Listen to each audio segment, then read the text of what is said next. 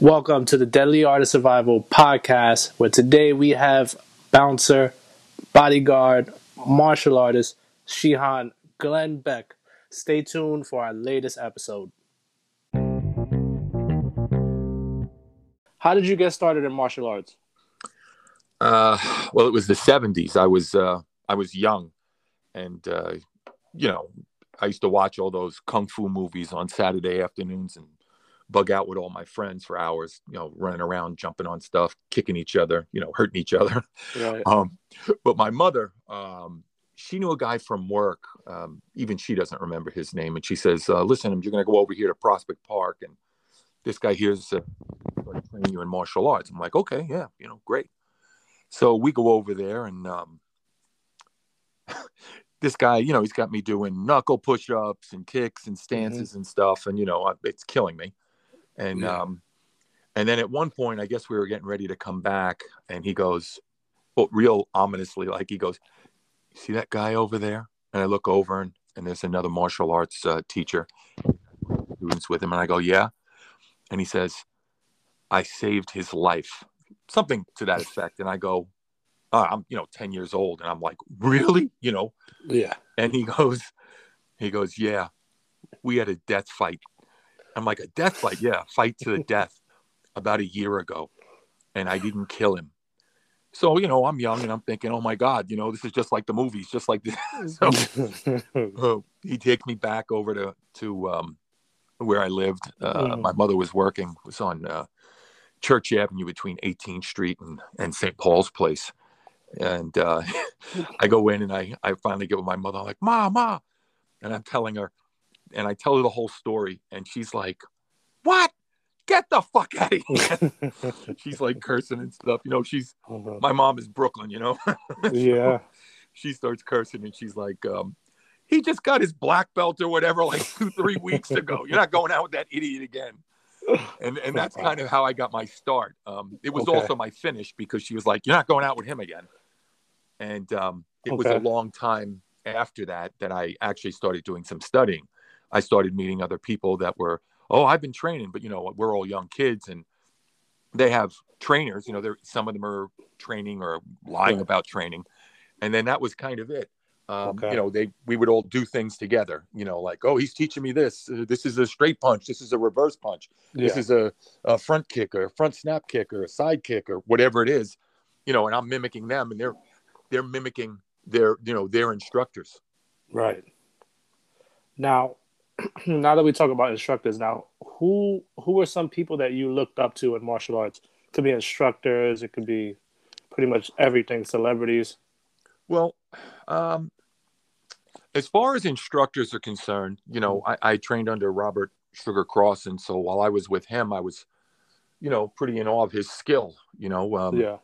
he was strong, fast, and uh, you know, uh, talented, extremely, extremely talented. And and, uh, and while I haven't spoken to him in many, many, many years, um, you know, I I see him on Facebook. I have other people that are friends with him on Facebook, and you know, he's still in phenomenal physical condition. I don't think Right. that'll ever ever stop.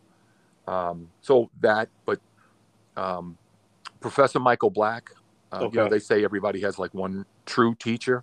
Well, Professor Michael Black was my true teacher, as far as I'm concerned.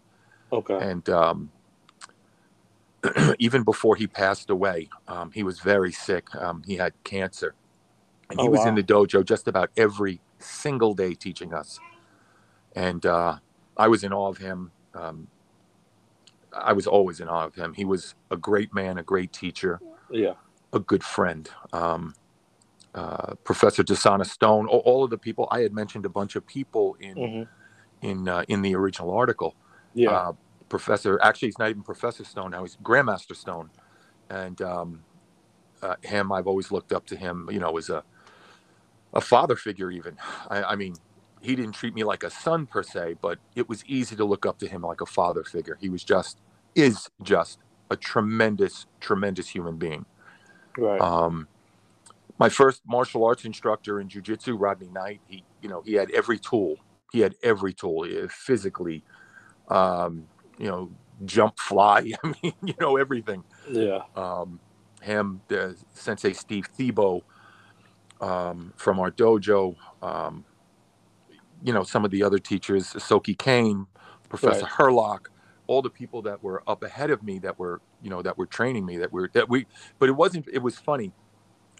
We they just weren't training me, but in reality, everybody was training each other, regardless. It was teaching the technique Yeah. Um, you know, because everybody has different experiences. So everybody's bringing it to the mat. You know, like this happened in real life. I'm going to show you what happened and how we can, you know, do this and this, these techniques to defend ourselves. Right. Um, and, and honestly, it's funny. I have two friends of mine who also I mentioned in um, in my magazine. I have two friends, um, Cesar Cesario and Alex Echeverria, if I'm pronouncing it properly. I know them about 30 years. We worked together as bouncers Uh, these two uh, caesar is a uh, Shota, master of shotokan and, and uh, alex a master of taekwondo. Alex was a heavyweight and he fought like he was a lightweight. The last thing you wanted from him is his axe kick to come out and it always came out. And caesar kicked like a kick, too. mule. Yeah. Caesar kicked like a mule. So i was always always always impressed with them. And these guys were my contemporaries. We, we all worked out we worked out together. We messed around together. We fought side by side. Yeah. um, and of course, um, your dad. I worked with your dad many, many years ago, back in like the early '90s, and uh, for a bit we we worked together. hmm And um, an incredibly impressive man. Um, and I'm not saying that because he's your dad or he owns the magazine. It's because I know your dad. Um, yeah. You know Nathan Ingram, and um, and Bahim Muhammad, uh, Okay. another one. He. Mhm. Uh, Grandmaster Bahim Muhammad, he was another one. Um, we all bounced together. We were all like brothers. But uh, when it's time to put something on everybody, every name that I gave was ready to rock and roll as a bouncer. Um, and, and it meant something years ago. You bounced at nightclubs. We did nothing but hip hop stuff and, Yeah. and um, uh, Caribbean clubs. They got pretty, they got pretty nasty. And everybody there was rocking and rolling. Nobody ever held back. Yeah. You stood in front of any one of those guys that I mentioned, and you going home lumped up the moment you woke up. Yeah. It was pretty much night night. Yeah, yeah, yeah. Um, night, no, it's funny. My dad used to tell me he he would go, you know, before we used to get to the club, we would warm up. You know, Yeah. you had to warm up. We had to train. We had to fight. We had to spar each other. You know, just to get us pumped up to go. You know, work all night because we had to be on point. right. Like, yeah, the, the moment I got to the club, I'd stretch. I'd stretch everything. In- fact, everybody that was a martial artist that, that worked with us, they all stretched. You Yeah. could tell the bouncers who weren't who weren't martial artists because they were just walking around talking to each other, which we all did. But the martial artists, we were all stretching. Every stretch, you'd see us on the dance floor. Sometimes we had our, our shoes and socks off, you Yeah. know, and we're, we're in full stretches as much as any of us can and kicks and messing around with each other, getting loose. Yeah. So that leads me to my next question. How is training in your era different than training in today's era? Um, I, I haven't taught in many years, and I haven't trained properly in many years as well. That's the truth, you know. Mhm. Um, years ago, and you could see as the years went on, the training kind of the training got softer and softer for many reasons. Um, you know, when when I was in the Marine Corps, um, we were all training together. Whoever was a martial artist, we'd get together and you know, um, you know, you, you, you go to the you go to the you know the little gyms like when I was in Japan in, in Okinawa, Right. and you'd see a guy in there. He's got a black belt on. This guy's got you know a half gi on or a full gi, and guys would start training, and whoever was better than whoever would start training the other guys. You know, it was a big, uh, you know, there's a lot of camaraderie both in the martial arts and uh, and especially in the Marine Corps. yeah. Um, you know, you got kicked in the head, and not to say he didn't pull his pull his kick, but he didn't pull his kick either. You know, yeah. the uh, and then as I started uh, as I started t- uh, training under Professor Crossan, he didn't pull much at all. I'm not saying he was killing us, but hmm he was hitting us pretty damn hard, um, whether it was a kick or a throw, and and we needed it because life is real. Um, you know, we weren't training for competitions. I certainly wasn't because that's not the life I led. That's not Yeah. the life I lead either. I'm not here to compete with anybody but me. Um, so when we were doing techniques, they were hard techniques, Right. and we went back and forth. And a lot of times it it it, didn't escalate as far as into fights, but it, it escalated into a lot of hard kicks and punches and throws and strikes.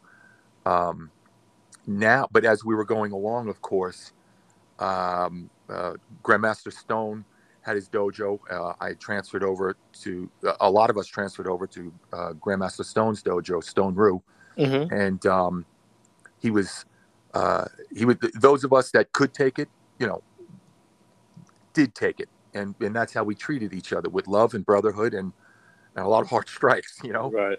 Um, and the ones who couldn't, you know, we didn't. Not every student is the same as the, you know, you can have the same rank as me, and uh, I may not be as good as you, but there's a difference between who's better um, at the martial arts in one one area or another. It's another thing to just not have the heart to do it that same way. You, you might be much better at it than I am, um, but is your heart as big as mine? Right. and, and that's the difference between how we're training and teaching people. Um, you know, in in these um, times of everybody gets a trophy, I I think the amount of people that actually get taught and train the way we used to years ago has dwindled massively. You know, um, you know, I, I, I'm I'm a gamer. I've I've been playing computer games my whole life, and I love Yeah. it. Um, but I also got out there on the mat when I wasn't bodyguarding or bouncing or you know, or injured already from something. Um, Yeah. I got out there on the mat, and my teachers and my peers, you know, we beat each other up, and we loved each other for it. But nowadays, I don't think there's near as much of that as there ever was. Yeah, me neither. Me neither. It's like a, a boxer who who's getting ready to fight. You're you're not gonna win if you're not sparring. You know, Uh-huh. you're not actively training or not actively, you know, sparring with another person or different people, you know, who have different levels. So if you don't get out there and do it, then you're not gonna, you know, amount to anything. But on that note, we're gonna take a quick commercial break and we're gonna come right back. The Deadly Art of Survival magazine, fourth edition, is out now. All Kung Fu Collectors series. Did you get your copy? If you didn't, make sure you do on Amazon or deadlyartofsurvival.com. Do you need professional security or a professional bodyguard? Make sure you reach out to Shihan Glen Beck. His company, Titanium Securities and Investigations, will place you with a professional bodyguard with five star service.